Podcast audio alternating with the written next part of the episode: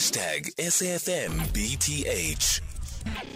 It's 14 minutes after 4 o'clock. We're in conversation next with Phindi Louw Mjonondwane, spokesperson for the National Prosecuting Authority.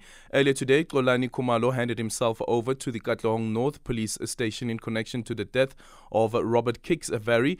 The Xolani Khumalo Foundation has issued a statement that reiterated that the production team has followed the law. This was after a recent episode of the Moja Love Show, Sizokuthola, where the deceased, allegedly a drug dealer, was interrogated by the host. To tell us more about what has happened since he surrendered himself, Phindi Louw Mjonondwane now joining us on the line. Phindi, good afternoon. Thank you so much for making time for us. So what has happened since Xolani handed himself over? Good afternoon, Adrian. We can confirm as the NPA that he did make his first appearance at the Palm Ridge Magistrate Court, and he has been released on a bail has been set for 20,000 rand. So as a state, we did not oppose his release on bail.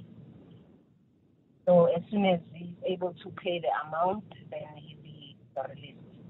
Okay, so bail set at 20,000, still waiting for him to pay the 20,000, then he gets released.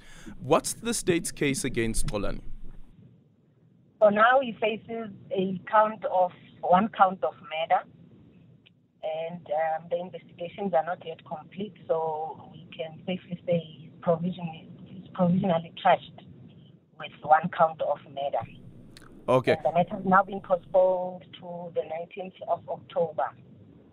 To the 19th? For further investigation, yes. Yeah. 19th October for further investigation.